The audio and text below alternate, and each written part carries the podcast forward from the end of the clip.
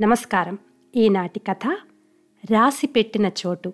రచన శ్రీ పాలంకి రామచంద్రమూర్తి గారు.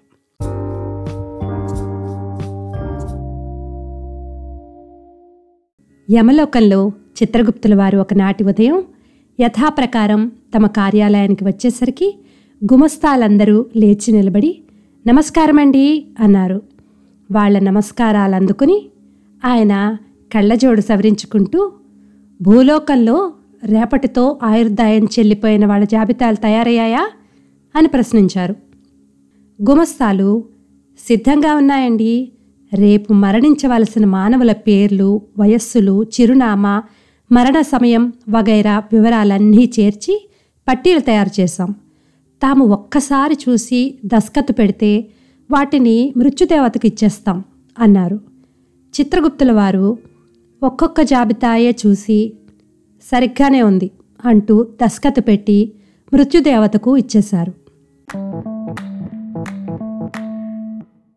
ఆ మరునాడు మర్త్యలోకంలో మిథిలా నగరమందు జనక మహారాజు మధ్యాహ్నం సంధ్యావందనం చేసుకుంటున్న సమయంలో శరవేగుడనే పరిచారకుడు భయంతో గుండెలు చేత పట్టుకుని వచ్చి రాజు ముందు నిలబడ్డాడు.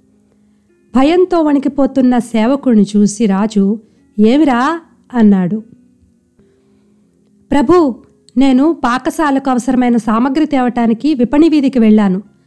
అక్కడ నాకు మృత్యుదేవత ఎదురై భయంకరంగా గుడ్లెర చేసింది అన్నాడు శరవేగుడు.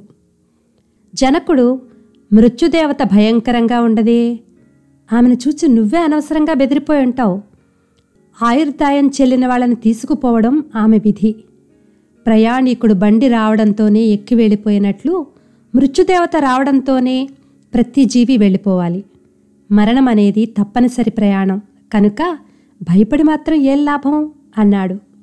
శరవేగుడికి జనకుడు చెప్పినది బోధపడలేదు. వాడు ఏడుస్తూ ప్రభూ నేనిక్కడ ఆలస్యం చేస్తే నన్ను మృత్యుదేవత లాక్కుపోతుంది. నన్ను త్వరగా పోనివ్వండి అన్నాడు. జనకుడు ఆశ్చర్యంతో ఎక్కడికి పోదామని? అన్నాడు. శరవేగుడు అయోధ్య నగరానికి పారిపోతాను ప్రభు అక్కడ సీతమ్మ తల్లి వద్ద సేవకుడినై బ్రతుకుతాను అన్నాడు. జనకుడు అటైతే ఆధారనే పోక నా దగ్గరికి ఎందుకు వచ్చినట్లు? అన్నాడు. శరవేగుడు నడిచి వెడితే ఆలస్యమై మృత్యుదేవత నన్ను వెంటాడి పట్టుకుంటుంది ప్రభు నాకు తమ అశ్వాలలోని గుర్రాన్నొకదాన్ని ఇప్పించండి అన్నాడు. అశ్వశాలలోని హయాల్లోకెల్లా మనోవేగం అనే గుర్రం చాలా గొప్పది. శరవేగుడు ఆ గుర్రాన్నెక్కి మిథిలా నగరం వదిలి అయోధ్య వైపు దౌడు తీశాడు.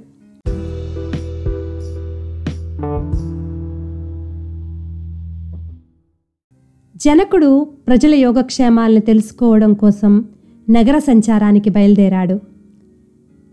రాజవీధమ్మటే పెడుతూ ఉంటే ఆయనకు ఒక ఇంట్లో నుంచి రోదనం వినిపించింది. మహారాజు ఆ గృహాన్ని ప్రవేశించి ఎందుకు దుఃఖిస్తున్నారు? అని అడిగాడు. ఆ ఇంటివాడు స్పృహ తప్పి కొనవూపిరితోనున్న తన భార్యను చూపి ఎన్ని మందులు పోసినా బ్రతికేట్టు లేదు. నన్ను దుఃఖ సముద్రంలో ముంచి వెళ్ళిపోతోంది అని ఏడవడం మొదలుపెట్టాడు. జనకుడు నీవు షావుకారు వద్ద పది రూకలు అప్పు తెచ్చావనుకో అతడు తన బాకీ వసూలుకై నీ వద్దకు వస్తాడు.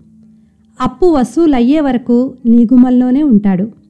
వసూలైపోవడంతోనే వెళ్ళిపోతాడు అన్నాడు.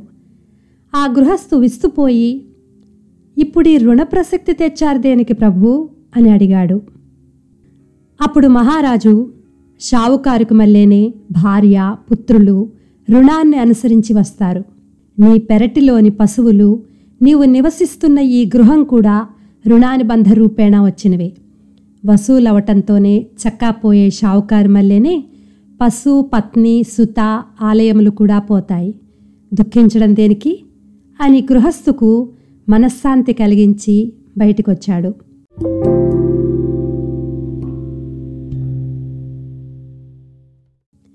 ఆయన ఈవలకు వస్తూ ఉంటే ఆ ఇంట ప్రవేశించనున్న మృత్యుదేవత ఆయనను చూసి రాజర్షి పుంగవ నమస్కారం అన్నది. ఆమె కనబడటంతోనే జనకునకు శరవేగుని మాట జ్ఞప్తికి వచ్చి అమ్మాయి నిన్నొకటి అడుగుదామనుకుంటున్నాను అన్నాడు. ఆమె ఏమిటి మహాత్మా? అన్నది.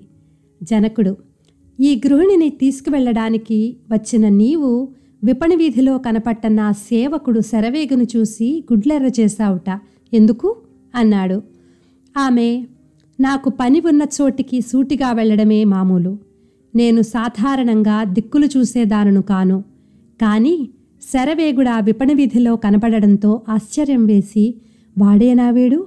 అని పరికించి చూశాను అంది. జనకుడు నీకు వాడిని చూడటంతోనే ఆశ్చర్యం ఎందుకు కలిగింది? అని అడిగాడు.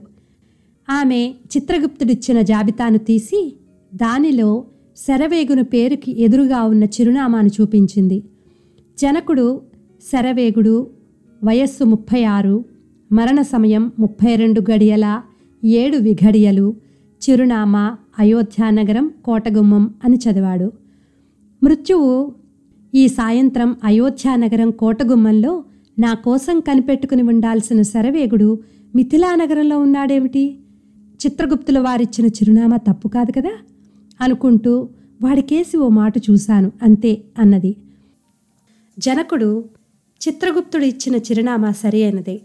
శరవేగుడు సాయంకాలానికి అయోధ్య చేరుకుంటాడు అన్నాడు. మృత్యువు అది సాధ్యమా? ఎక్కడి మిథిల? ఎక్కడి అయోధ్య? అన్నది. జనకుడు శరవేగుడు నా అశ్వాలలోని మనోవేగమనే గుర్రాన్ని కోరి తీసుకున్నాడు.